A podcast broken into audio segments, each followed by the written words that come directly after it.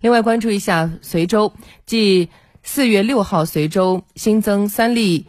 无症状感染者之后呢，今天我们看到一条好消息，那就是今天早间随州市增都区对外发布，新冠肺炎无症状感染者实现了零新增。目前随州对拟复工复产复学重点人员进行核酸检测，对公共区域和重点场所全覆盖消杀，有序恢复生产生活秩序。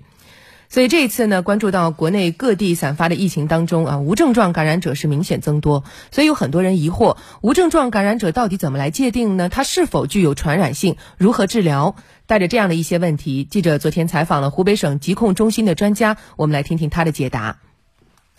省疾控中心专家介绍，无症状感染者是指新冠病毒病原学检测呈阳性，但没有发热、咳嗽、咽痛等相关临床表现者。专家提醒，无症状感染者也具有传染性。无症状感染者和确诊病例一样，都具有传染性，都是传染源。在潜伏期即有传染性，发病后5天传染性更强。经呼吸道飞沫和密切接触者传播是其主要的传播途径，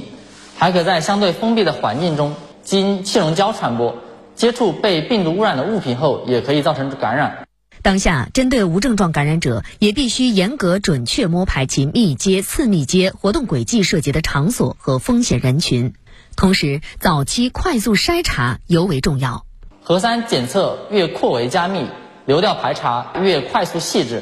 早期发现无症状感染者的概率就越高，控制传染源、切断传播途径也更及时、更有效。专家介绍，无症状感染者的治疗一般是在定点医疗机构进行隔离观察与检测，集中隔离医学观察14天，原则上2次标本核酸检测呈阴性者，2次采样时间不少于24小时，可解除集中隔离医学观察。核酸检测认为阳性者，继续进行我们的集中隔离的。无症状感染者解除隔离医学观察后，还是要进行14天的居家隔离医学观察。